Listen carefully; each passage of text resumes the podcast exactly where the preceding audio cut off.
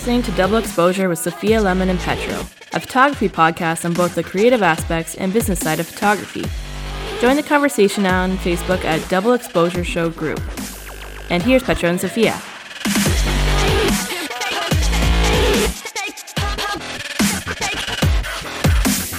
And welcome back. You're listening to episode 14 of the Double Exposure Show with myself, Petro, and Sophia. Uh, you can find the show notes for this episode at doubleexposure.show slash episode slash 14.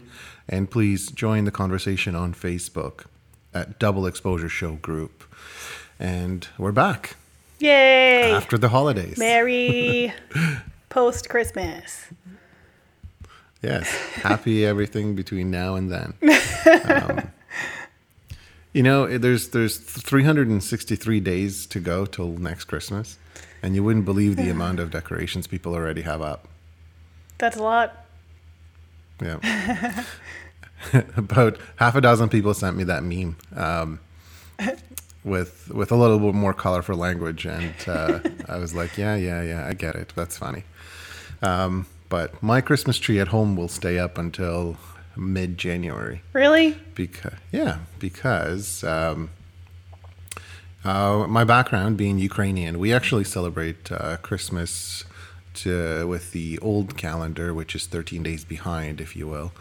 um, so the actual Christmas Eve is January 6th, and uh, uh, Christmas Day is January 7th, and uh, Christmas, or rather New Year's Day, is uh, January 13th. and I grew up with a tradition that the Christmas tree was actually a New Year tree. Um, so it's not that I believe it now, but it's not that Christmas tree itself has any religious things, uh, religious meanings, but um, having it part of, being it part of my upbringing, um, the tradition kind of lives on, and uh, I think part of it is, is the the communist regime that I grew up in in Ukraine to blame. But uh, the truth of the matter is that uh, uh, we never took our Christmas tree down until uh, after the New Year's, and um, so now we here we'll, we just keep it up till middle January, and it's it's a lot more fun. It's festive. It's yeah. so, how about you? Hopefully, the Christmas tree will be down soon. And we have a fake Christmas tree, and I think we're chucking it this year, and we'll Yeah. be doing something different next year. Oh, What? you're gonna go real?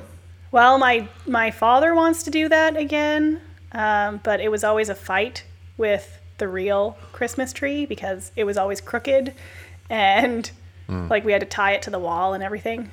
and then, of course, getting it into the living room because my parents are an old married couple. Like they bicker the entire time it's going up, and they bicker the entire time it's coming down, and then there's needles everywhere. awesome. Um, I really So like. the apparently, there's a there's a tree out there that doesn't shed needles, or not as many, or if any at all. a fake one. I'm, yeah, no, a real one. Um, my fake tree is a Martha Stewart tree that I got at Home Depot, out of all places.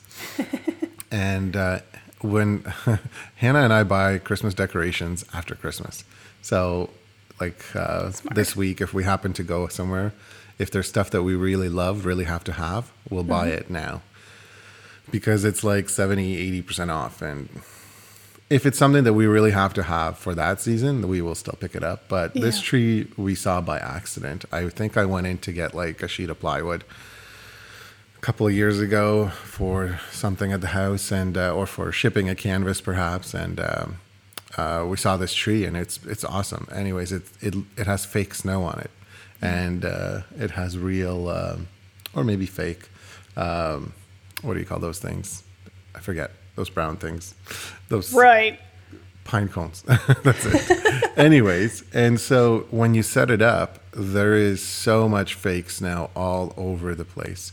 And of course, um, Tank runs around in it and sniffs it and snorts it and sneezes and then runs away. And then, of course, he tracks it all over the house. Yeah. So you just end up sweeping it for like a whole month. and so uh, sometimes I'm like, I just wish I had a real one, but we'll take what we have. Um, Christmas toppers, or rather Christmas tree toppers. What's what's sitting on top of your Christmas tree? Nothing. Nothing. we have an owl. That's cute. um, we had a um, an angel up there, but she was looking a little bit crooked, so I just went ahead She and flew took away. her off. Set her on the mantle. Your angel flew away, took off. Huh? That's funny. anyway, was Santa good Uh, yeah. to you this year? Santa didn't even show up, I guess, because I got nothing. No, um, we um, we bought a new truck, so um, yeah, yeah. So I, I guess Santa thought he didn't need to come. So that was sort of our mutual gift. Um, Hannah drives a smaller truck right now, and uh, if we have to go somewhere together with Tank, he doesn't even fit in the back. So No. it was just uh, it wasn't because of the dog but it was just kind of like okay we can't even use your vehicle for anything um, but we definitely need a truck with the 70000 things that i do and um, uh, even just like i said just to go to home depot grab a sheet of plywood to cut it up to ship a canvas um, which if you haven't ordered a 40 by 60 canvas uh, that's how it gets shipped The- Yeah. we i literally build a tiny custom crate for it Hey, that's not what you did with mine. That was like 25 by 50 or whatever it was. No, because it didn't need that. Ridiculous. Uh, After 30 inches, the cardboard isn't very rigid, even if you double, triple, quadruple it Yeah. up. But even if you do double, triple, quadruple it up, it it then becomes heavier than wood and uh, Yeah. just bigger for no reason. So uh, I don't care about the weight in terms of shipping because I get really good shipping rates. However, I care just for the driver and for the customer because uh, as they ship this canvas, uh, and if it's too heavy, there's there's a bigger likelihood of it being dropped or falling over and being damaged in transit. Um, and even though they cover that, even though they they will pay, you know, it's insured. I'd rather just not make anybody wait. Do it right the first Yeah. time, so to speak. So, uh, anyways, but how about you, Santa? Good to you? Yeah, I got some pretty interesting stuff. I got a book from my parents called Grit by Angela Duckworth. The Hmm. Power of Passion and Perseverance. So I think that's going to be a pretty good one for my business. Hey, Um, what else? Socks. Chocolate. No, thank goodness. No one bought me chocolate, but I did get a lot of tea. nice.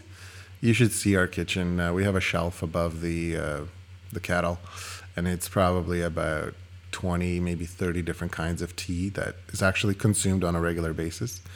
And uh, yeah, we're a little obsessed with the loose leaf. I was going into the cupboard all weekend going, which kind of tea should I have now? um, but did you get anything on Boxing Day? Because I got some exciting stuff, and You I'm know, gonna, I'm going to tell you, and you're going to be like, what? I think I'm at the point where I just don't need anything. And no matter how good of a deal it is, if I don't need it, I just don't go out and buy it. And so on Boxing Day, which happened to be yesterday, um, Hannah had to work. And I just stayed home with Tank and we hung out. Uh, we did absolutely nothing except uh, just tidy up and clean up and literally hang out. Yeah. I looked briefly um, at some Bluetooth speakers because we picked up a Marshall one. Um, it looks amazing. It looks like a little Marshall amplifier. And it died about a year and three days after we got it, which meant Oh, the warranty no. expired. Literally Yeah. just dead. And there were signs of it kind of dying, but you just dismiss them as uh, maybe it's nothing. And so it's a it, it. We got a great deal on it. It was half price, but it retails for about 500 600 dollars, and it, it wasn't even that good sounding of a speaker, but you know it just looks amazing. We still have it out, and it's still it's now like decoration.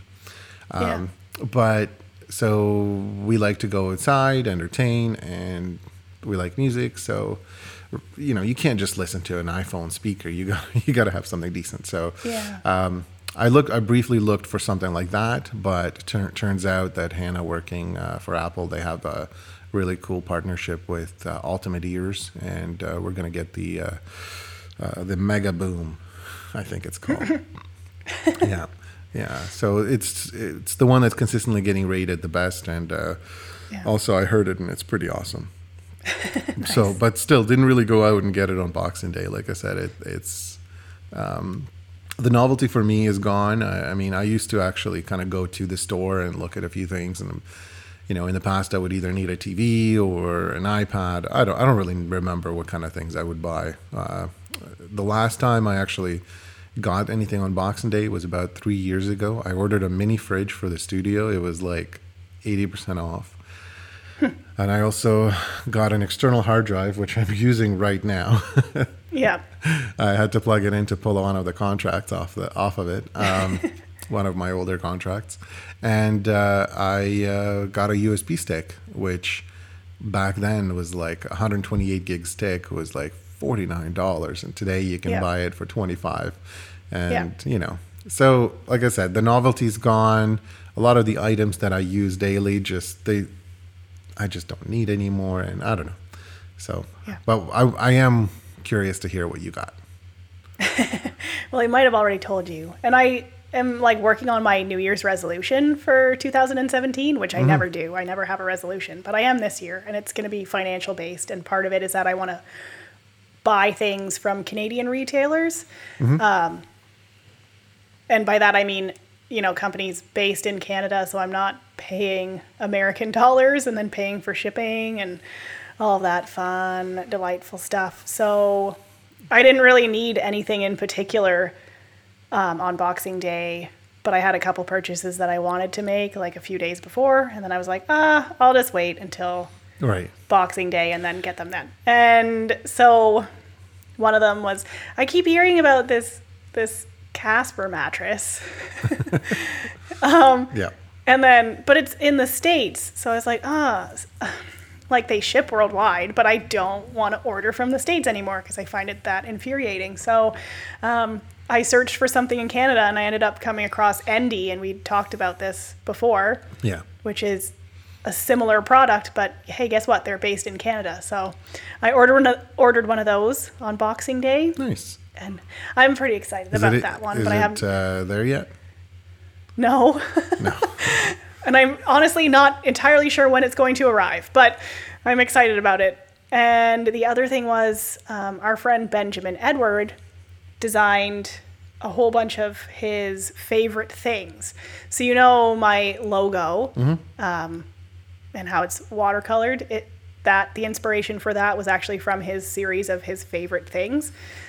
So he did watercolor paintings of like sneakers and jeans and I remember seeing that actually. poutine and yeah. Um, and then at one point i asked him can you do one of a lemon? So he did one of a lemon and then i loved it so much and i'm like do you want to do my logo like that? And he did. Nice. but um, yeah so i had bought the lemon favorite thing as a phone case. Um, and it's it comes from the states as well so you know i'm upgrading my phone shortly you and i and hannah had a conversation about this a couple days ago um, and i was looking at the phone cases and everything and they're all so expensive and i was going to have to basically order it from the states or i was going to pay the same amount of money up here so i was like i'm going to just get the lemon one again and of course for Boxing Day, they weren't charging for shipping. So all shipping was free. Plus, I got like $5 off the case. So I was like, yeah, totally worth it. So I ordered the case. And this also means that I have decided officially on what kind of phone I'm getting because I've ordered the case and there's no going back now. Tell me you got the big one. yeah, I'm getting the 7 Plus. Awesome. You know, funny Yeah. funny thing about cases is every time I use a case, I drop my phone, and it one per- periodically will break. I have it. I am yet to break an iPhone, and I think the reason that I have not broken an iPhone yet is because I keep putting those screen protectors on them. And it must add some weird added stability to it, but I drop my phone all the time, and I have not broken. I've had three, and I haven't broken one. Well, I typically break three of every phone I have on average. so, my, I mean, I okay. I started with the iPhone three, and uh, it was stolen. I didn't get a chance to break it, and Yeah. then, but that was a very resilient phone. And then I got the iPhone four, and then I got uh, the screen smashed in it, and it was pretty resilient Yeah. too. So I replaced it, and then I went on to iPhone 5. And then when I went on to the iPhone 5, everything changed. I was on appro- approximately seven or eight uh, different phones while I, in the two year period I had the iPhone 5. So much so that people at the Apple store, um, they they knew my, my phones would, would look like they were put into like a cement mixer. And um, they they would just kind of like ask to see it all the time and it would have different wear marks. I had a black phone and it was literally worn down to silver. So, and what happened was, what happened was uh, I just wasn't using um, uh, the the case at all. I, I don't I don't I dislike cases. Um, I said that putting a phone into putting an Apple iPhone into a case is like putting a bumper sticker on a Ferrari, right? You just it's designed to be beautiful. You just leave it. But what happened was is that as uh, time changed, a lot of these a lot of the applications I was using happened to be available for the iPhone, and these are some of the apps that we started we talked about, like uh, the Wave invoicing app or whatever apps I was using, even uh, even to sign contracts, I was using some apps uh, before. And then what what happened was uh, like model releases, for example, everything was I was using an iPhone app, and so it was being handled a lot, being passed around a lot, and just I even used it to tether.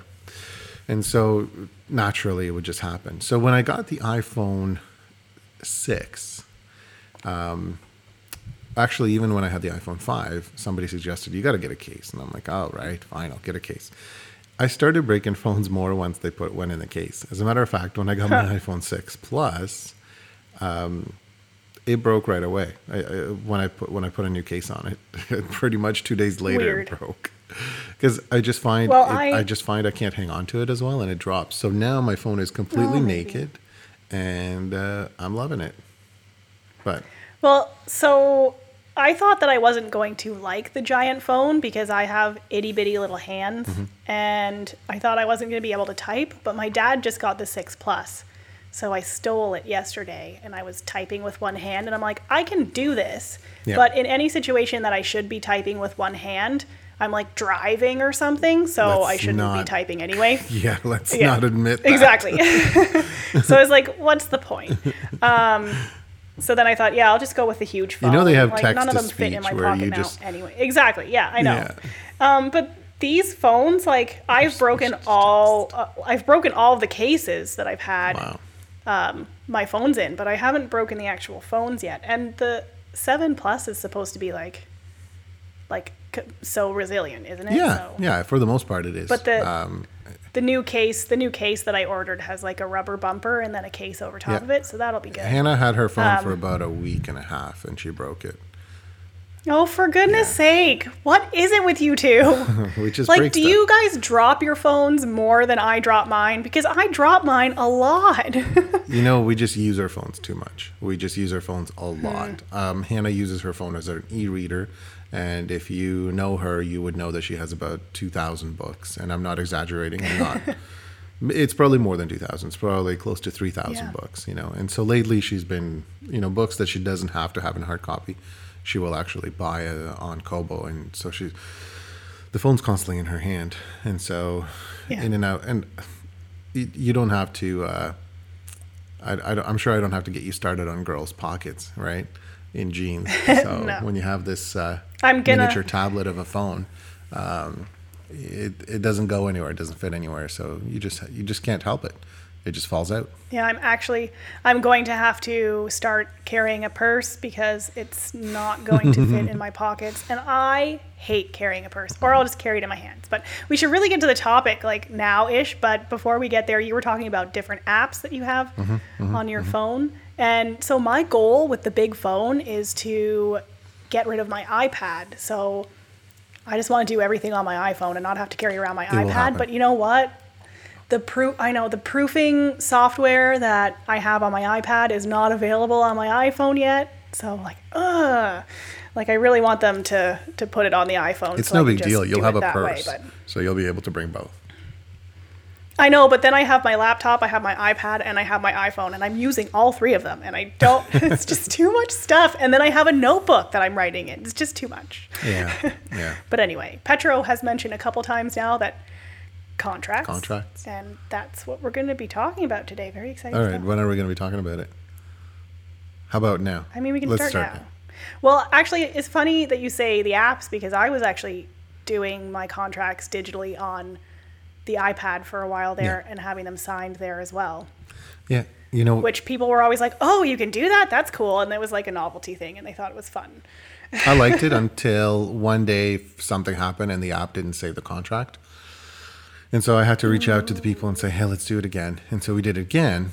And it turned out that the update uh, screwed something up. So I had to do it for the third time. And what I did is actually on their wedding day, I printed out the contracts and I brought it to them and I said, just here, just sign this. This is the hard copy version. And uh, Yep. everything was cool, but uh, the groom was like, uh, "Why don't we just do this in the first place?" And in my head, I just thought, "Why didn't we just do this in the first place?" You know. Um, so because I lost all trust in the app, um, I stopped using the app, um, and I'm, Yeah. I'm back to hard copies. But I really do I do a really cool thing with my hard copies. So what I do is actually I sent you a PDF of it to review it, and I mean you've seen Yeah. it before. Um, I buy 11 by 17 sheets of paper and I print my contract on 11 by 17 sheets of paper. And if you take an 11 by 17 sheet of paper and you fold it in half, you get eight and a half by 11. What? Crazy. Math? Or, or if you fold it the wrong way, you'll get five and a half by 17, which uh, then maybe you shouldn't be uh, doing contracts. But, um, anyways, and so I printed out on two sheets of uh, eight, 11 by 17. And my, my contract is a, is a six page contract.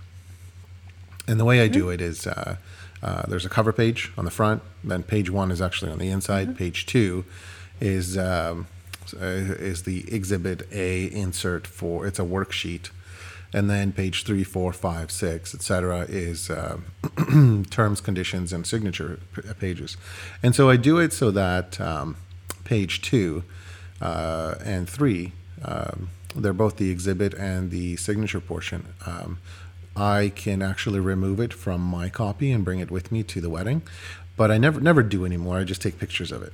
Uh, but what it does is it allows me to keep to uh, give the clients uh, a book, so so to speak, so sort of like a pamphlet, like a magazine, uh, rather than just uh, six pages stapled together. And um, Yeah. I think that's a bigger novelty than anything. And I mean, I printed on a, a glossier type paper. It's um, it's not photo paper. It's it's just uh, it's intended for like laser printers for presentations or whatever. But it's got a bit of a sheen to it, and so it looks a little bit like magazine stock. And so they love it. And sometimes if I if I have a chance from you know if very rarely uh, we actually photograph the engagement session, I'll sneak one of their engagement photos on the cover. Just kind of make Oh, it fun. Um, but uh, the long and the short of it is um, the it doesn't change anything that's in it, you know. So my point for presentation is just to kind of legit legitimize my my business. And another thing I found that if you just hand them a stack of papers stapled together, um, it it seems more like a contract. If you use a book, uh, like a like a magazine cover type thing, um, it makes it makes it just more formal and makes it seem almost like well, it's just something we have to do. Um, it's playing a little bit on the psychology of the client. Now, I've never ever had anybody look at my contract and say, "I'm not signing this," you know. Um, which we'll get to this in a minute, but uh, but you never know. You never know; it could happen. So, um, yeah. Well, I handle all of my contract stuff through Tave now. it should be the way you do it anyways Well, it's just so convenient for me because it's paperless. I set up their quote. I attach any questionnaire for any information that I require. I attach the contract, and then all they have to do is like approve the quote, fill out the questionnaire, sign the contract, pay the retainer. It's super simple. Um, and they can do it all online and I don't have to do anything. I get an email saying, "Hey, this contract has been Yeah. signed. You need to sign it." And then I get an email saying the retainer's been paid, and I can remain in my right. pajamas, which is my favorite Which- state. our listeners are going to find out that there was no video for this episode because we're both are just hanging out in our pajamas yeah. Yay, Christmas break. Like we literally started the call and I was like, Petro, we're not doing video because I don't want I may get or may not be wearing pants right now, so I'm just saying. Are you We'll wearing never pants? know. And on that bombshell, um, I did notice that you hadn't st- right? stood up at all. so let's let's just go with that. Um, you did make Hannah go pick something up for you. oh my god, you're not wearing pants, now are you? now, now every listener is going to imagine me sitting around with no pants on. Anyways, so let's get to the contract. Just itself. for the Yeah. record, I am wearing pants and they're plaid. Right. right. I have, Sorry, tur- go on. I have turtles right, the important pants. stuff, contracts. Um, contracts. So, yeah, we're talking about is that it? contracts. all right. Okay, so any any like podcast or business, whatever or whatever you're gonna like anything that you're looking at is gonna say you need contracts. That's true, and Petro, do you agree that you need contracts? um, absolutely. And I, I, this is the case where I actually will say you need a contract. yeah. there's two uses to the contract. There's the the first use is you write down the mutual commitment between you and the client. And the second use, and I've never actually had to use it the second time, is when you review these terms and conditions in front of a third party, like an arbitrator or a justice of the peace, you know, or a judge, if you will, um, that that's going to de- who whom is going to decide um, which party is liable or which party is going to Yeah. uh, basically benefit from the contract. And in this case, I'm still going to say you definitely need a contract, no matter how big or small the job is. You need a contract, and Well, you know what? Uh, my friend Ralph had me download this book once, and I'm just checking if it's on my phone, but I don't think it is. Um, and it was talking about that use as well. So if you're sitting in front of an arbitrator or mediator or whatever, um, I mean, yeah, you use it for that, but more it's just, you know, you have everything written down. Um, everyone knows what they're supposed to do. And hopefully, you never have to get to the point where you say, all right, here's what it says in the contract. Um, but that, I guess that's a, sort of a third use or Yeah. a second use in the in the three step process, which So- is if you have to, you can you can always fall back to the contract and tell people this this Yeah. is in your contract, this is what you signed, and then if all else fails, then you go to an arbitrator or mediator. And one of the whatever. things that I kind of want to say is uh, you- you're you're still a human being. So at, at the end of the day, you know, don't be one of those um, contract Nazis that is refusing to bend or refusing to budge because you wrote something in your contract. And you want to sound super professional and say, "Well, no, I'm not going to do this because you signed a contract." You know, sometimes you really need to listen to what people are asking you, and you know, don't Yeah. don't be weird. I think I think the less that you can mention the contract after it's been signed, the more happy your clients are going to be. Yeah. And so, Yeah. so what is what is a contract? I, I always uh, describe it as a mutual commitment uh, for the client. Uh, as a photographer, I'm going to outline things that I'm going to do, and it's my promise to you. And for the photographer, you, the client, are committing to uh, some sort of compensation for the services that I'm promising to do. And so I think that once you understand that, you can actually uh, be a little more more relaxed about what you're doing. You know, and every time I whip out a contract, I, I always use that term. It's a mutual commitment, and you know, especially for weddings, when you when you start throwing around words like that, they just start feeling fuzzy, warm and fuzzy in their bellies, and they go, okay, well, let's sign this, let's give each other high fives, and uh, let's go from there. So, one of the things that I any new photographer says to me is, well, what do I put in the contract? Where do I start? And I and I think, and it's really Yeah. intimidating because you, it's like, well, what do I put? You know, a a contract could be as simple as, I Petro agreed to photograph you, you know, John and Joanne, on this date for this much. Here's what I gave you, and then each party signs it. That is actually a valid contract, believe it or not. Um, and yes, you could write it on a piece of napkin, or you could write it on the back of uh, uh, a book or a magazine. As long as the parties sign it, it can serve as a legal contract. It doesn't have to be super fancy schmancy. That being said, if you're like committing to each other um, on a napkin um, for marriage, I'm I'm not sure that that particular contract is No. valid. Um, so if you're gonna go all Grey's Anatomy on your marriage, This is a reference. Maybe I do not get. reconsider. yeah, maybe. you haven't watched Grey's watch Anatomy? Grey's Anatomy. What is wrong with you? apparently everything. but um, but you're right. You're absolutely right. So um, to answer the the question, the previous question is, what do you put in your contract? Um, I think one of the first things you need to do is to outline the parties that are involved. So. Um, sort of put you know my contract starts out as this wedding photography agreement and in the brackets it says the agreement. So I don't even use the word contract. I use the word agreement.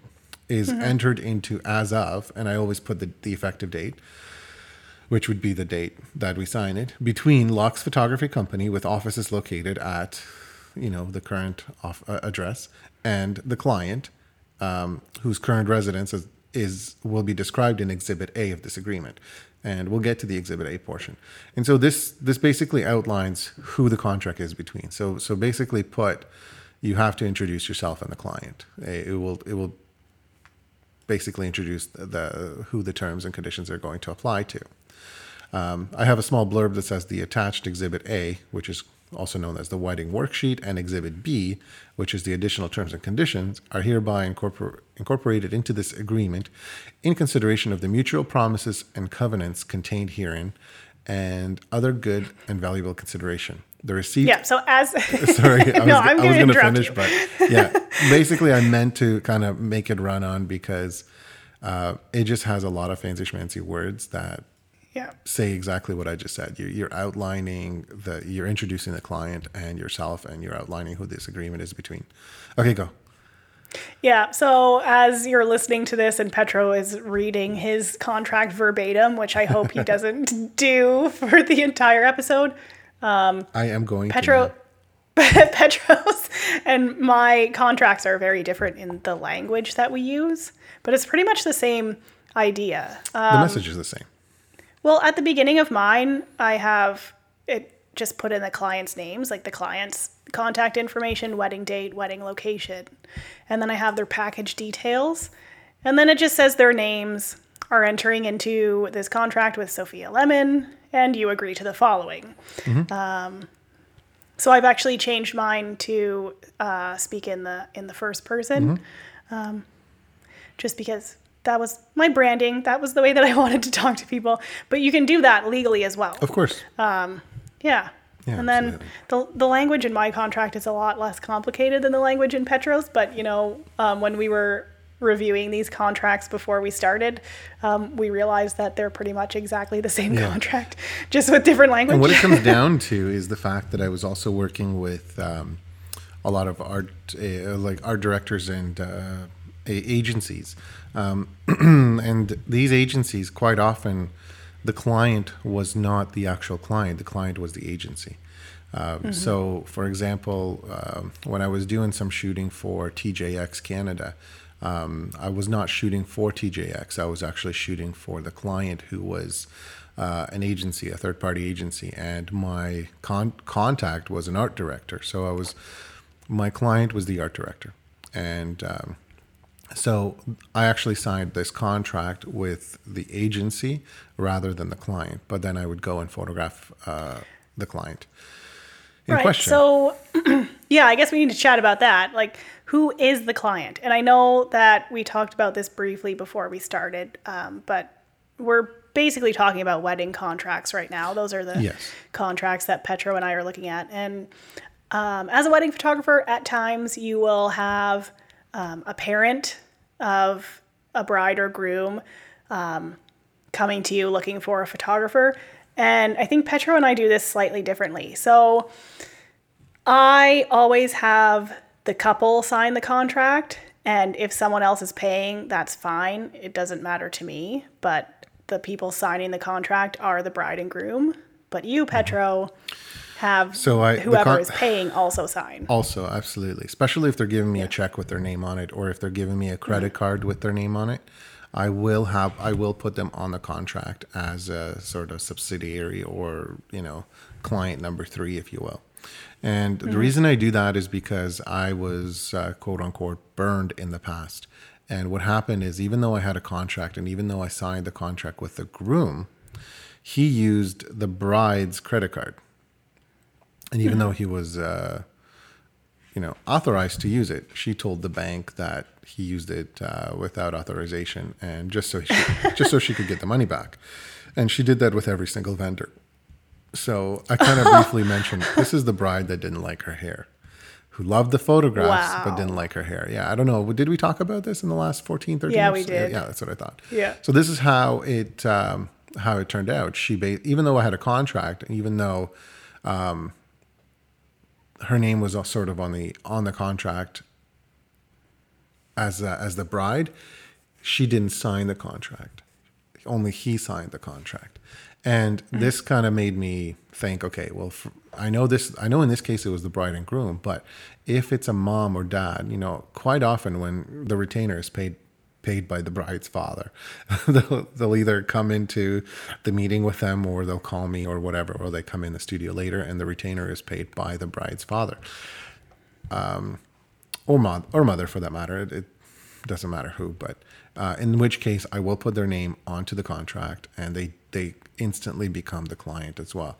And for that matter, um, or sorry, for the purpose of in case there's ever a dispute, I can say, look, you're you're part of the contract. You are the client. You agreed to pay for it, and so I only do that to cover myself now. Uh, in the past, the clients were bride and groom, and if the father paid for it, or if the mother paid for it, or whoever, then so be it. Now, I do offer gift certificates as um, sort of a wedding registry. So um, the bride and groom's guests can actually purchase gift certificates. In which case, it's different. They're they're purchasing uh, credit to uh, f- to the studio. I don't need their names. I don't really care. They're not going on the contract. The bride and groom are still there. If the father or the mother or the aunt or the grandfather or the little brother gives bride and groom a pile of cash and they pay for it, then I don't put that person on the contract. So in in short, the the third party only goes on the contract if their name is either on the check or the credit card that they use. Yeah. Yeah. So, All right. but I want to uh, go over another point. So, uh, back to what goes in the contract. And after we introduce the bride and the groom or the, the client, um, we immediately outline what is our commitment to them. And uh, we call it the photographic service and products. Um, and that's that section. And you have that section in your contract as well, which you basically call package details. And you know it outlines everything. And so what i do now is i will put every single uh, detail i can possibly put on there. So if we're doing a wedding package uh, i'll put engagement photo shoot. I'll put that there is uh, wedding day photography and how many hours i will put that whether or not there's one or two photographers if they're getting a photo proof album if they're getting an internet gallery if they're getting digital images of any sort if they're getting anything that is on my price list at all. And when I put it on there, I also put a monetary value on it. And I started doing that because um, we just, one day, we just happened not to shoot uh, the engagement session. Something happened, and I don't recall why, but they put it off, they put it off, they put it off. I think she, I Yeah. think the bride actually went into labor and uh, had a baby and just didn't work out. And so they wanted credit for the engagement shoot. And they came to me and said, Well, your price list says you charge $600 for engagement shoot. And I said to them, Yeah, but when it's in the wedding package, it's discounted by 20%. So you technically aren't paying $600, you're only paying 420 or 480 rather. Um, to which she said, "Well, that's not fair. You know, you didn't tell us that. We, if we knew that, it just didn't make sense. You know, they, they they they thought, well, we we thought we could get our money back. We thought we could get full, all the money back. And from my point of view, from my perspective, they were just trying to get as much money back as possible because they, I feel like they didn't get what they wanted. So um, now I put a monetary value to this, and that so, sort of is a balance sheet. Um, and it, at the end, each uh, monetary value adds up to the amount of the wedding package. So I, I break it down, um, and uh, if I if I'm giving something away for free, I still put a dollar value on it. So like even if it's even a dollar, for example, and that way if I don't give it to them, you know, I can throw throw them a dollar at the end of the wedding or something. Not that it ever happened. So the way that Tave lets me create a Mm-hmm. package, and then I can throw all of the details of their wedding package in there, but then the client doesn't see the value of each of those things. Mm-hmm. So they only see the total value of their package. Right. So in my contract, they see the total value of their package, which i and that is associated with the um, package that they booked, so their invoice. Um, and then, so there isn't a monetary value to any of those individual things. Um, I, I don't give cash back when people decide not to do things with their wedding. Um, you can upgrade your album or something like that. You could downgrade your album and get another album, I guess. But um, yeah, I don't give money back if you like skip your engagement session or something. Um, but I mean, if I like you, which it, m- most of the time I do, I'll probably I'll probably do like a like an anniversary Yeah. session, like a session afterwards, rather than just like canceling it altogether. Yeah. The problem with that is that, and I mean, it's in my contract too, that uh, basically says, you know, if if it's if it's act of God or limitations of locations or whatever, if it if it has anything to do with that's out of my control, then then you know we'll definitely will work something out. And I put in my contract that I'm not in a position to uh, just give refunds on packages, but instead, Yeah, I think- you know because because the contract or the agreement is a mutual commitment to execute certain things. Um, what I do is I carry it forward as a credit. So that's why I still assign a dollar value to it. You know, in in these guys' case, um, what happened was they they basically didn't pay their their amount yet because we didn't shoot the wedding yet, and so they were just trying to pay a, less. So Yeah. they, they still owed twelve hundred dollars, I believe, and they said, "Well, look, why don't we just give you six hundred since we didn't take you up on the on an engagement session?" And Yeah. you know, in the past, I would have said, "Well, I could have booked a wedding that had an engagement session and got more money." Now I just don't say anything. I just say, "You're you're correct. We didn't do that." Um, of course, it's ne- it's nobody's fault, but um, because uh, you know certain services have been prepaid and everything, and now um, we're sort of losing this revenue. The best thing I can do is because I've already secured uh, a second photographer, et cetera, et cetera, is we can take this and carry it forward as a credit to towards uh, canvas prints, albums, or future photo shoots. Yeah. But that's why I assign a value to it, so that I can say, well, you only have four hundred and eighty dollars carry forward. You you know, Yeah, so what I do is they have their package, right, that they're booking, and then there's a value to that package, but not to each individual thing. So they're not like, hey, we want the $300 back Yeah. from this. There's no $300 value to that. It's it's a part of the package that mm-hmm. you booked. So there isn't like a downgrade available. There's no cash back for any of the services as a part of this package. Um, so in cases like that, what I would do is I'd be like, okay, so in the new year, because or after the wedding or whatever, we'll we'll do a portrait session of the two of you. So if you didn't do the engagement session before, let's just go ahead and do a session of the two of you afterward. Yeah, why you want to assign a, a dollar value though is in, in case of arbitration, um, you don't want to leave it up to a third party to decide what it's worth. Well, I mean, I have it. Yeah, I, I understand what you mean, what you're what you're saying, but for for, for I have anybody, the dollar value. They just can't see it. yeah, and that's fine too. Uh, but for anybody who's thinking, well, I'm not going to do that, whatever, there's no there's no reason to do that. Do it, cover yourself. It's completely, it's totally worth it. So So I think the next logical place to go from here is talk about the refunds and termination. yeah, um, well, yeah. before we go to refunds, Do not read it verbatim. before we go to re, uh, refunds and termination, I think we should talk about uh, payment terms. Um, yeah, like when you're when you're outlining payment terms in a contract, um, make sure that you put down in detail exactly how much the the customer is paying, how much the client is paying at the time of booking, and how much and when they owe you the balance, and um, if you're in the province of Ontario and charging HST, outline the amount of HST they're paying, and you know make sure that they're well aware of it.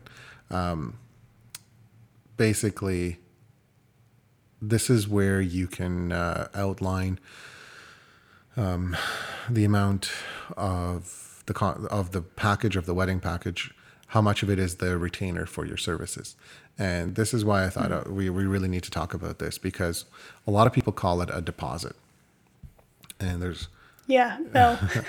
there's nothing wrong with calling it a deposit, uh, with the exception that legally a deposit is refundable.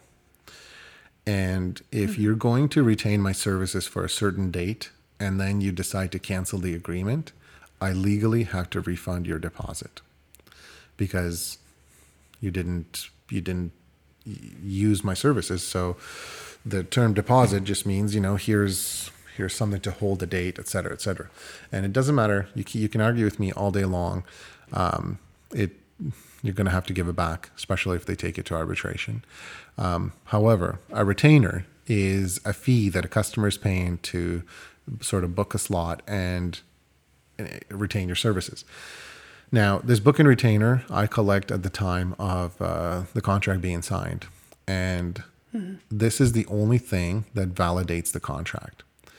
If you have your client sign the contract and they walk away and they don't give you a single dollar, so no money is exchanged, and you wait until the day of the wedding, they could literally pull pull the contract, throw it throw it out, tear it up, no matter what language you're using, no matter if you're saying retainer or deposit. If there has been no exchange of actual currency, the contract is not legally li- uh, uh, viable. It is not uh, a true contract. In order for a contract to be uh, legally executable, you have to exchange some sort of money, even if it's a $50 bill, even if it's a $10 bill, whatever it is, there has to be an exchange of funds. yeah, so mine un, under my and we'll post our contracts for you guys to have a look at. Um, under my fees and retainer section, um, the first point is that in order for your wedding date to be booked, you have to pay your um, retainer. Um, and if you don't pay your retainer, like this is more important for me, I think. Um, if you don't pay your retainer, then the date is not going to be reserved. So if someone swoops in and says, I'm going to pay you more money for that date, then I can go ahead and book That's them right. if I want, want to. to. If someone has signed the contract and decided to be a little bit delinquent with Mm-hmm. paying the paying the retainer, um, yeah. Although in Tave it's all yeah, set up, so exactly. That's what. do it all at once. But you know what I mean. to tell you the truth, I, this this is where I would completely um, recommend Tave, and I mean I com- I recommend Tave to every single person I can, because if you can use a third party managing software to keep track of everything, it's worth all any money that you that you will spend on it. Um, why I'm doing it this way is because I had a little hiccup, and at some point I think I might try Tave again um, and see where where it takes me. But um, at the end of the day, it doesn't really matter whether you use the app or not. Um, get the get the paper signed, get the contract signed digitally or uh, physically, and collect the retainer, and that will make it valid. Well, I mean, you have a system and your system Yeah. works, right? So that's that's how you do it. Um, but yeah, you have to definitely collect the retainer, and I would suggest that if someone is not paying you the retainer and they're kind of holding out, they've signed the contract, um, but they're holding out on paying the retainer. I would personally keep humoring other people who are contacting you for the same date because if they're really being resistant to paying the retainer, um, I would suggest that they're probably looking at other Yeah. photographers or they're considering not booking you. So, well, you can put the pressure on them by saying, um, I have other people interested in this date. I just want to remind you that your date is not um, booked until the retainer is paid. Mm-hmm. It's really important that they pay that So retainer. let's talk about the retainer itself. What do you collect as a retainer? My retainer is 50% of their package in general. So I can do any any amount, but typically like 99% of my contracts are 50% of the total package. I'm gonna leave the comment to myself. Uh, anyways, um, What? I'll tell you later. Anyways, because we, we will totally go off track here. Anyways, um, so we used to collect. Uh, so when I first started a long time ago, I used to collect five hundred dollars, and then for the longest time, I would just collect thousand dollars as a retainer. And now we do collect fifty percent as well. Um, and fifty percent is good because you know if for some reason um, the wedding is canceled, um, that's a, that's a good amount to to still be able to you know pay third parties if you because you too retain the services of a second photographer um, uh, of other things and i mean there's certain overhead costs there's certain studio costs and i'll have to admit the very first time uh, that uh, the wedding was canceled i did refund the quote unquote deposit that i had taken of $500 um, because I just felt really bad. I was like, oh, I can't keep the money. It's just hard. And that month, I had a really hard time coming up with the rent for the studio space. You know, Yeah. Um, and you you just realize that it, this is you have to realize rather it is your business. You you're trying to make a living. You know. Um, if you had a job, if it was something simple like a job at Tim Hortons, where you're responsible for baking donuts, and you have a shift that's an eight-hour shift, and you know the truck didn't bring the donuts, so you had nothing to do. Well, you wouldn't want the restaurant to send you home and say, "Yeah, we're not going to pay you because the donuts didn't come in." Right. So dollars to donuts, you want to get Right. okay, so termination and refunds then. Terminations and refunds. Very exciting section, and I always have people ask questions. So, in my contract, which we will post on the website, I have specific lines highlighted for my clients so they know what to pay particular attention to. And there's a couple spots in my refunds and termination section that I want people to pay attention to. I think we both have the exact same um, termination section Clause. in our contracts. Yep. Yeah. So there's two types of termination. There's at the client's discretion and at the photographer's discretion. Um, and what I have done is highlighted the um, situations under which their retainer will not be refunded because that's the information that generally they're more interested in. Um, so basically, the situations under which I do not refund the deposit, sorry, the retainer, Yeah. is if the couple reschedule their wedding and I cannot re- book the new wedding date because I'm already booked, for example, or if they cancel the wedding and I'm not able to rebook that original wedding date. So I miss out on shooting a wedding that day. and I do not, sorry. Um, oh, right. The third thing that I have highlighted here is if they fail to make any payment outlined in the contract, um, then I can terminate the contract. Which hasn't ever happened. and I've still shown up when they've paid late as well. So So have I. I mean, uh, I'm not very good at just- following that particular line. Well, sometimes you know, as much as I, I, I say, I tell people we don't show up until the contract's paid in full. Um, there are instances where the bride and groom have called and said, "Look, we're we're good for the money. We've just spent a lot of it. Would it be okay? You know, we're gonna get a lot of gifts. Would it be okay if we paid you um, at the wedding, yeah. or would it be okay if we paid you uh, when we come back from the honeymoon?" To which I- I have said, "Well, why don't you just pay me now and you know use a credit card and Mm-hmm. you can pay it off with the money you get at the wedding Yeah. You know, um, I- and they go, "Oh yeah, I could use a credit card. That's cool. No problem. Let's do that." A, a lot of people have asked me, oh, so we pay you at the wedding.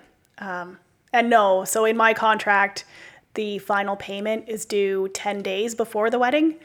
Um, and the reason that I do that is because around the wedding, people forget. They do not remember all of the contracts they are supposed to pay for. And on the wedding day, they have all of these envelopes of cash or checks or whatever to give people. And they forget because they're not thinking about it because they're getting married. So if that's the case, just remind them because there are certain perks to that. Um, I have to admit, whenever I was paid in that with one of those envelopes of cash on the, the wedding day or just slightly Yeah. after, there's always been anywhere from fifty to six hundred dollars extra in there. Yeah. and that's Yeah. that's cool.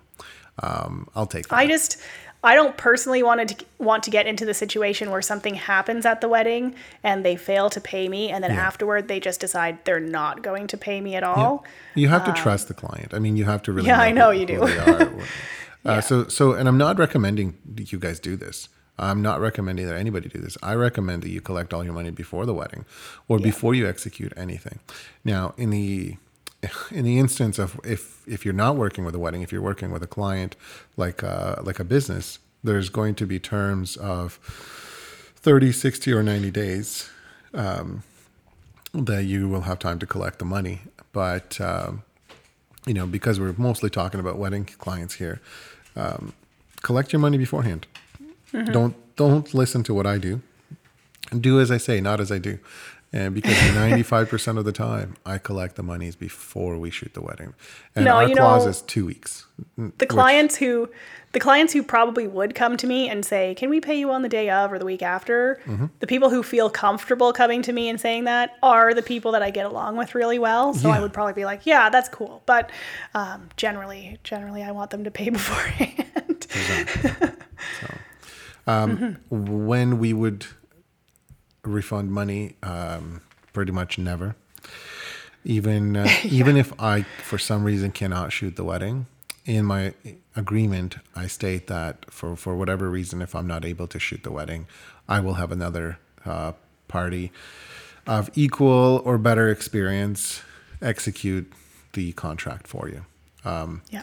if for some reason I can't cover it then, then I actually say that I will try to find somebody to do it. And if for some reason I can't, you know, like completely a third party, so not even under the Lux Photography Company umbrella, if for some reason I can then no longer shoot the wedding whatsoever, only then will they get a refund. Now, you did have in here, I read when I was making notes on your contract, that if you can't find someone that they like, that you would re- refund their money. Mm-hmm. I can't remember where it says that.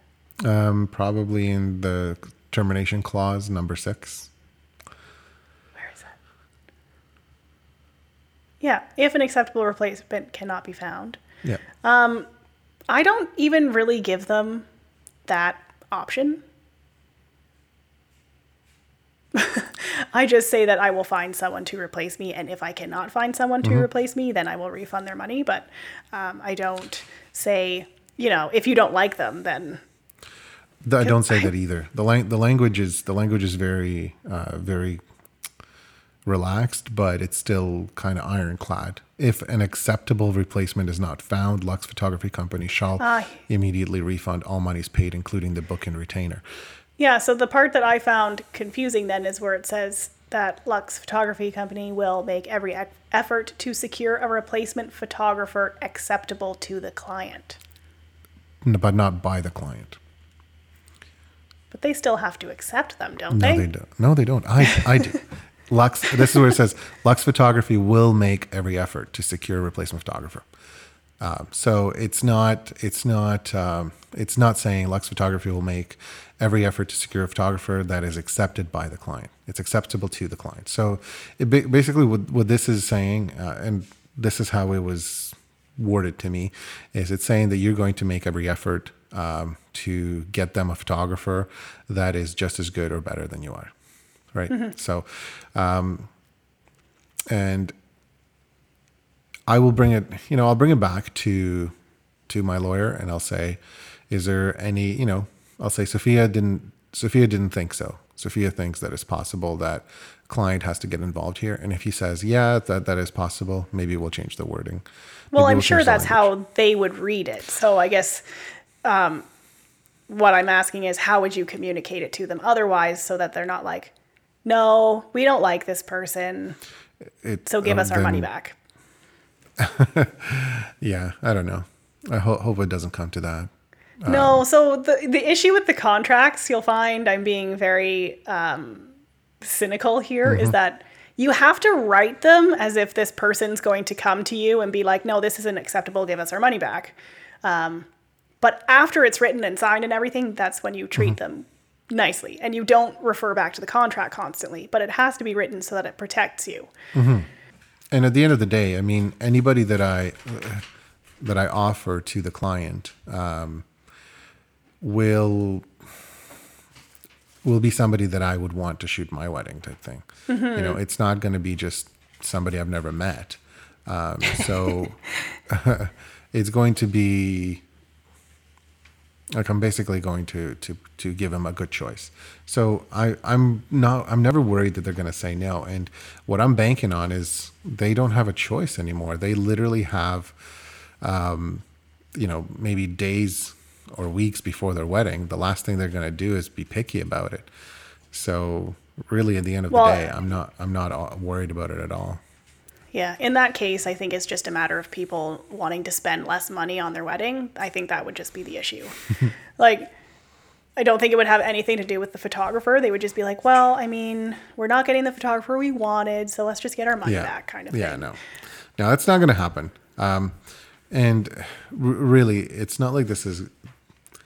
It's not like this happens all the time. I mean, in the rare case, uh, what happened with um, what's her name that we had on the show? Oh my goodness, Melissa? Melissa. Yeah. Uh, what's her last name? Cranny? Granny. I thought it was K.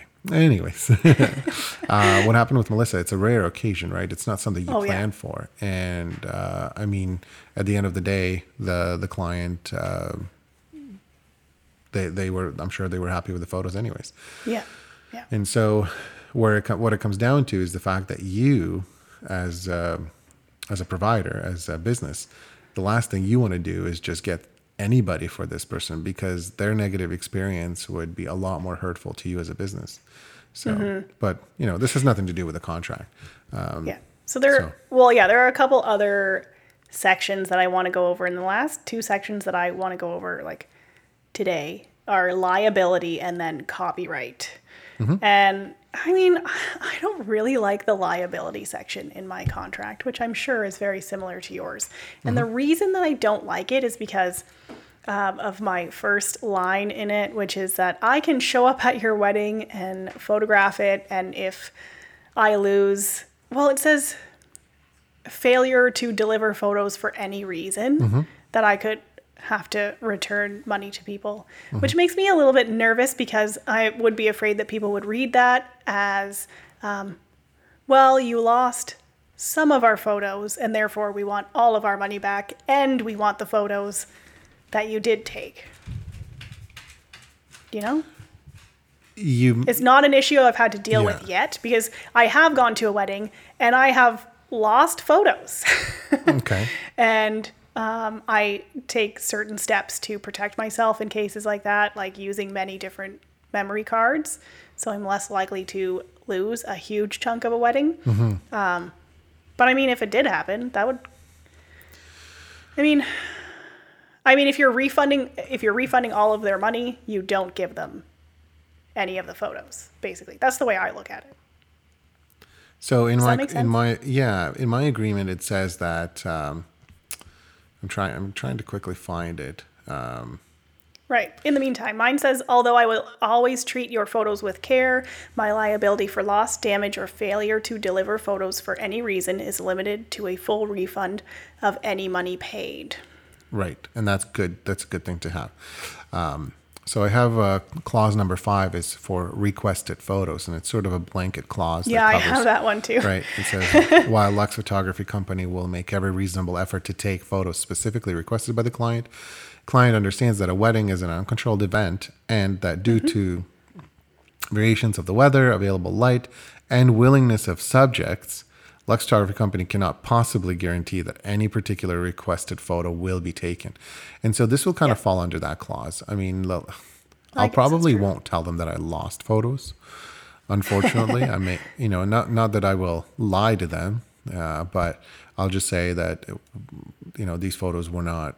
Uh, we we didn't take these photos. We didn't get a chance to for whatever reason, you know, Yeah. or w- whatever. Uh, this never happened, so I never had to come up with anything. Uh, mind you, it did happen once. Uh, what what actually happened is I asked the bride to do something. Um, she actually wanted a jumping shot, which we weren't prepared for, and it was quite a quite. The light was quite low. Um, the exposure wasn't very uh, very good. The light wasn't really good to work with, so the exposure wasn't perfect for to capture uh, a jumping shot. And so she did two shots uh, where she jumped, and she said, "Okay, my feet hurt. I don't want to do it anymore." I said, "That's, that's totally fine. It looked silly and ridiculous, anyways." They were blurry. We didn't really get anything. Uh, like I said, we weren't ready for it. Um, and so uh, when we delivered the photos, she called me back and she said, "Well, where's the jumping shot?" And I basically told her flat out. I said it it didn't work. Like your feet hurt. We didn't we didn't even get a chance to take it. She goes, "Yeah, but you did take photos." I said, "Not really. Th those were just test shots, and then your feet hurt. I'm sorry."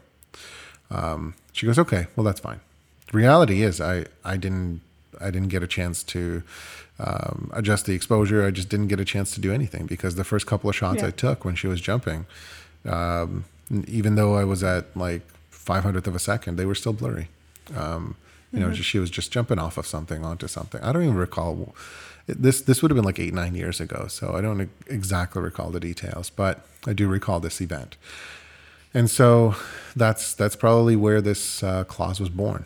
Um, Yeah. Now, if if my memory card fails and I can't retrieve the photos, um, I will make it up to the bride and groom. I mean, I you kind of have to. Um, you you did promise to photograph a wedding, and you you are kind of promising to be professional and present, and uh, you know, it's it's your commitment to have uh, equipment that works. It's your commitment to have um, people who are reliable. You know, second photographers that can be there on time and not not just stand there with a camera in their hand and look and smile and think that oh this is such a cute thing you know and it's kind of like well why aren't you photographing it oh yeah you know it's it's up to you to secure everything uh, as a professional so I think I think I actually talked about this wedding where this happened this year, um, and my one of my memory cards failed, and I lost a specific section of the wedding. I had a second photographer, so I had coverage of everything. There were just specific photos that I missed that my second photographer didn't get, and then I lost. And in that case, I edited the, everything. I got it all ready to go. I called the bride and I said, "Look, I lost these photos." And the photos that I lost were, were photos of the wedding party, uh, photos of the wedding party together, and then some of the family photos.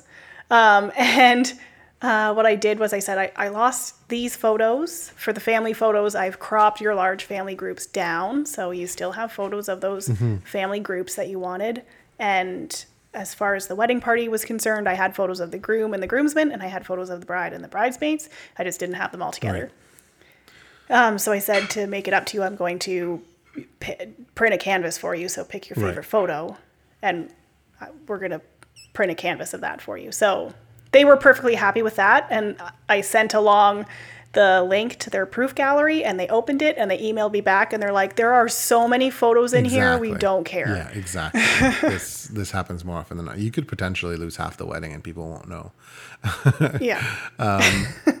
there there are times there and this is why the uh, limitation of liability clauses uh, exist uh, because there are times where you're just going to miss stuff uh, and there are times where you know just through no fault of yours stuff's going to happen and this is exactly why i choose cameras that have two memory cards that um, when when I photograph a wedding, it when I rec- photograph anything for that matter, it records to two separate places for that reason because um, it's a small price to pay not having to refund that money, right? Because you're Yeah. you're you're standing to lose more money than you actually spend, and so at the end of the day, like if you're doing this as a business, uh, consider it the cost of doing business. Charge your clients a little bit more. If you're photographing 25 weddings this year and something that you're that's going to make a difference is going to cost you $2500 then mark up each wedding 100 bucks okay? You're still going to have the same profit margin. You're still going to be able to pay for your equipment. It's just cost of doing business. That's how that's what you have to do um, Yeah. but you know it's it's funny uh, how many weddings i see where i'm either a guest at or just happen to be you know alongside because i'm shooting a different wedding. I see photographers photographing with subpar equipment. And the number one argument is yeah but it's better than good enough. Yeah for image quality it's it is better than good enough. You can you can pull off great image quality and there's actually uh, an image i saw on facebook from uh, Meg Bitton who does really cool portraits and she does a lot of education. And she photographed uh, a child with uh, D5 and uh, super expensive lens, uh, basically a ten thousand dollars US uh, setup. And then she photographed the same photo with a D7200 and uh, like a 70 to 200 uh, lens. So basically, uh, nine hundred dollar US setup or something like that. Um, and people guessed wrong as to which photo was which. right? She she put it up Yeah. for like a week and said, guess which was shot on the on the more expensive camera, and people guessed wrong because they looked identical, and the D seventy two hundred actually looked better. So, long story short, yes, you can get the quality, but if your equipment is not capable of protecting your protecting you in the long term, then you may want to consider either you know other sort other terms of backup or a little stronger limitation of liability clause. Um, Now, this is where I'm going to kind of suggest another topic, and it has to do a lot with insurance. Um, we'll we'll definitely cover that in the upcoming episode, but part of your limitation of liability, part of your liability coverage should be liability insurance. Um, I can guarantee you that probably in, in the London area, if there's 100 photographers shooting weddings, there's probably five of them who have liability insurance. yeah. And, you know, yes, I'm one of them. Um, and to tell you the truth, it doesn't even cost $1,000 a year. Uh, it Yeah. covers more than just liability. It covers liability at the studio as well. So if you happen to slip and fall on your face down, walking down the stairs into the studio, you're also covered. But also, all my equipment is covered. Every single thing that, if it gets stolen the day before the wedding, as long as I can, you know, secure uh, a purchase from somewhere, my insurance company is going to write a check and say, you know, here's your equipment. Even if um, if uh, I drop my camera with a lens, you know, for some reason, and you know, six thousand dollars down the drain, it's still covered. So, and that that's something that could happen at a wedding too, right? That's why you carry a a, a backup. Uh, it's not because your camera is going to fail. It's because drunk Uncle Ned is going to dance his way into you, and your camera is going to go flying across the street or across the dance floor. I meant to say, and um, that's that's what's going to happen, no doubt. You know. So, uh, last clause that I, that I think we should talk about before we drag this episode way too long is, uh, I think the use of images. Um, as So copyright. copyright. uh, I'll say right now that I, I really don't care who owns the images. I, I'm I'm the last Okay, person well- to worry about the word copyright or this or that. Well, let's let's get into that just for Yeah. a second. So legally, as a photographer, the images that you produce, you own. So until the client pays for them and in which you used to release the or you may you may still release the copyright into the hands of the I consumer. really hope that no one's doing that. So when I was doing um, USB Yep. sticks with printable files, then you would release um, the printing rights. Um, so people could take their images. And you would have to give them written permission if they were taking their images to get them printed somewhere because some of those kiosks they would actually not allow people to print photos without the written permission to do so which i find interesting. But in in my copyright clause it just says i keep the copyright to all my photographs. Um, i also don't provide printable digital files so it doesn't matter that they have the printing rights to the photos. Um, but legally, as the photographer, you own the rights to your photos. So just put it in your contract. And then if you're releasing printing rights, you tell them. Um, or if you're giving them a USB stick, that should be a part of your contract as well. That the rights to use these photos will be included in your USB stick or on your disc. So put this into your contract because if you don't, the minute the client gives you money and you give them a USB stick with digital files, you automatically um, transfer the copyright to them. At which point, what you're do, what you have to do, is then put into the contract that you, as a photographer, retain uh, the right to use them for either self promotion, or for Yeah. professional review, or for competition, or things like that. Because the reality is, and I know there's been some changes to the copyright. Finally, Canada was one of these countries that sort of protected the consumer more than the artist for a long time, and I know there's been some changes recently, because this is an episode in itself about copyright, but for the longest time, the minute you were paid for your services, you did not, you no longer retained the right to your photographs, period. That's just how it worked. And I believe now what, what the way it's treated is essentially what's happening is you're licensing the photographs. Yeah. And that's when I think in a lot of, I think it, you go no, ahead. that that's what uh, we did with um, um, with our with the agency. Sorry, I lost my train of thought for a second.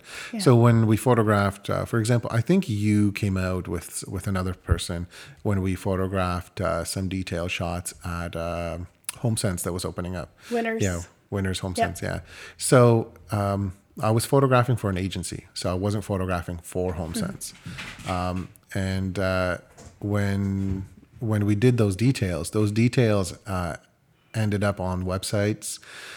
They ended up in catalogs. They ended up in rather um, any publications that TJX did to promote themselves. Right? I they never called me and said, "Hey, can we use this?" or anything because the Yeah. contract said, um, y- you know, we're paying you for your services. We get to use the photos, with the exception that uh, as we were packing up the car, uh, I turned. I remember when we when we were packing up the car, uh, the light, the way the light hit the the this the winner store, I had turned around and uh, I was like, "Oh, that looks really cool," and I had just I just snapped a picture quickly, just a quick snapshot, and I emailed that to the winner's um, uh, executive. I was just like, "Hey, this looks really cool." Well, they put it on their website, and they put it, no, and this wasn't through the agency. They put it on their website, and they put it on when you go to uh, uh, like a store locator.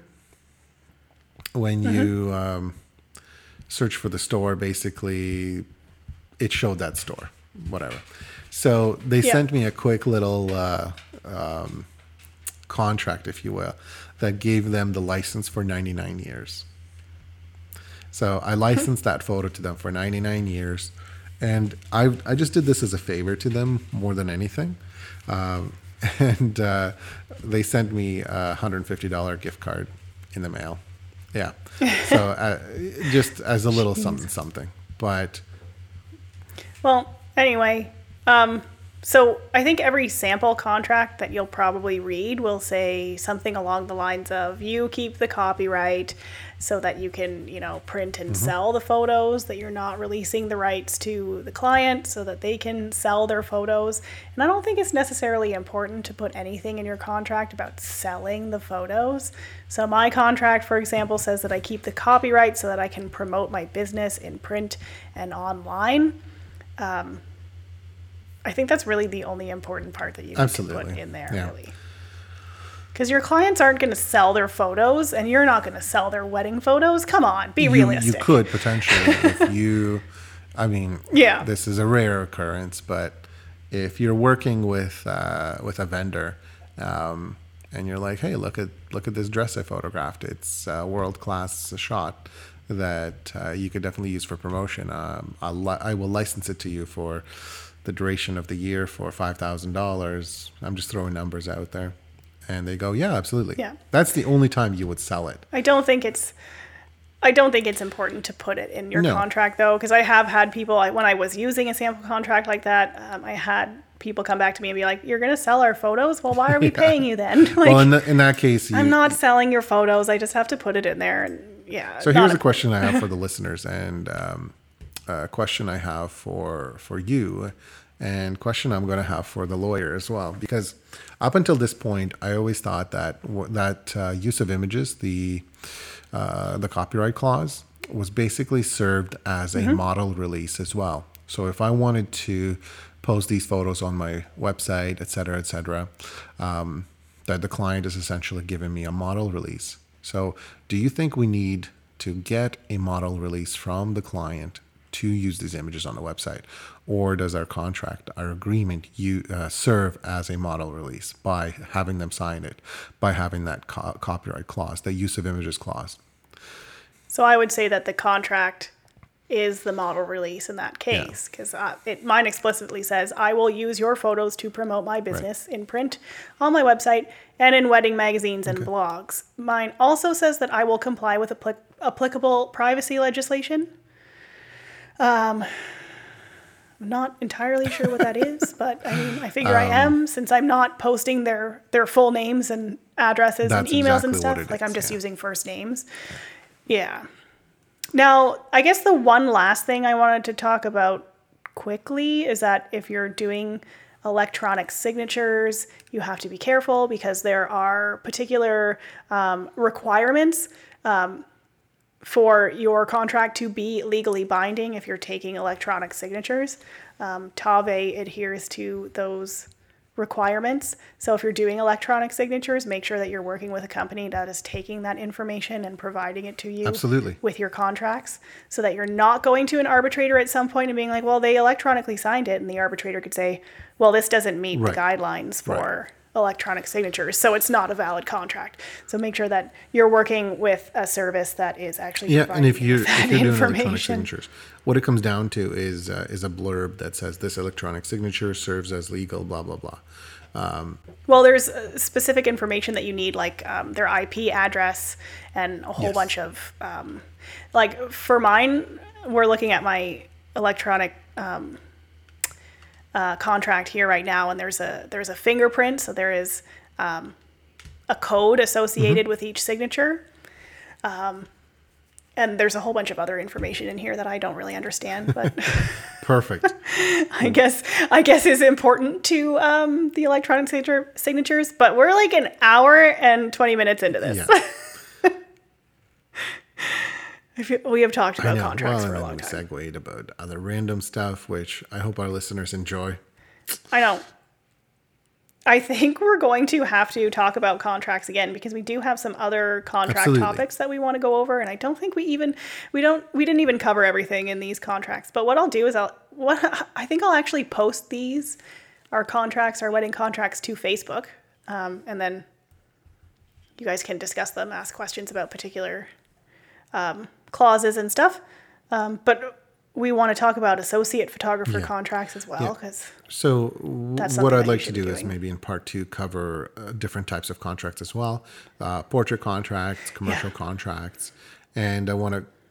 Yeah, model releases. and I want to cover associate photographer contracts. So, um, you know, some of you who are going into the world and uh, are hiring second shooter uh, help, then there's a, there's a type of contract for that. Uh, those of you who are going to use associate photographers, so essentially you're going to have photographers uh, working under your brand, then you should have a contract for that.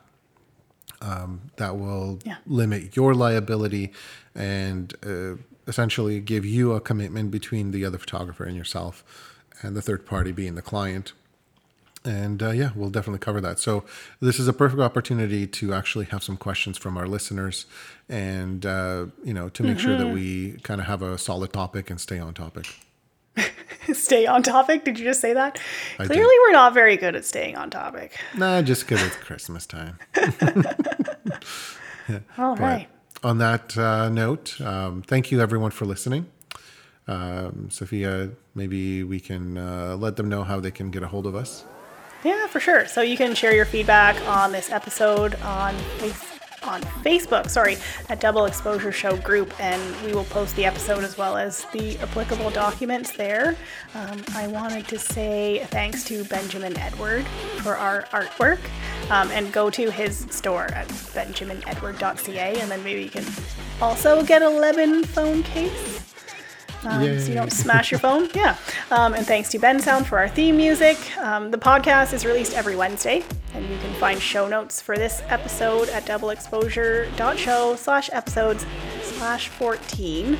You can also subscribe there and leave us a five star review at doubleexposure.show slash iTunes. And if you tell your friends and share it with your coworkers, we would be eternally grateful. Eternally. Yeah. That's all I have to say. All right. I will be thanking you from my grave. I will be haunting you and just going, thank you.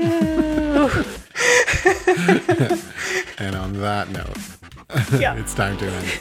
Thanks for listening, everybody. Goodbye.